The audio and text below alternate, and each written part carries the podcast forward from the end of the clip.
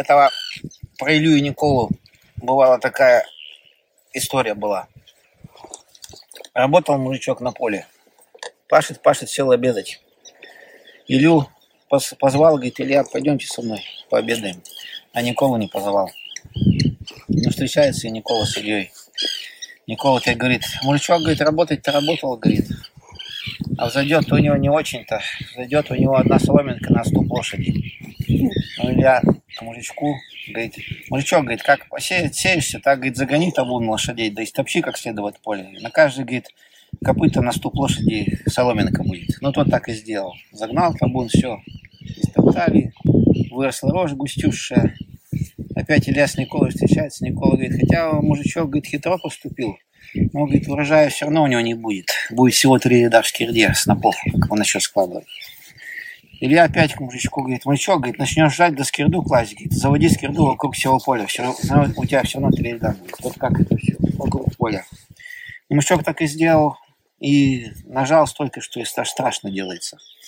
Опять Илья с Николой встречается, Никола говорит, ну хотя, говорит, мужичок, говорит, очень умный, говорит, и работает все время.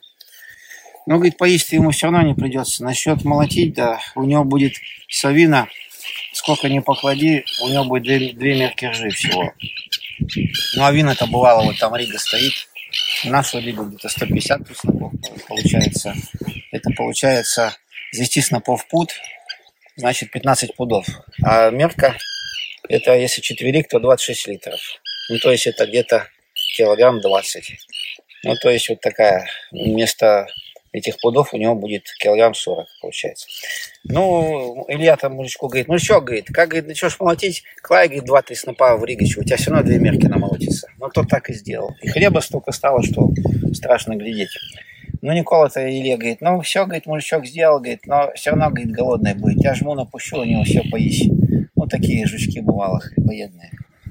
Илья-то говорит мужичку, вот, говорит, как отжинная будешь справлять, пригласи нас с Ильей, говорит, меня, говорит, посади на большое место, а потом, говорит, как Илья придет, так ты, ой, как Никола придет, ты меня выведи и на мое место Николу посади. Вот так мужичок и сделал, уважил Николу. Ну, тот поел, попил, говорит, ну, хорошо, мужичок, живи с хлебом. Ну, так мужичок до сих пор и раздает, и распродавает, и милостинку подавает, и съесть не может. Так до сих пор с хлебом живет. Тут и сказка вся, более врать нельзя.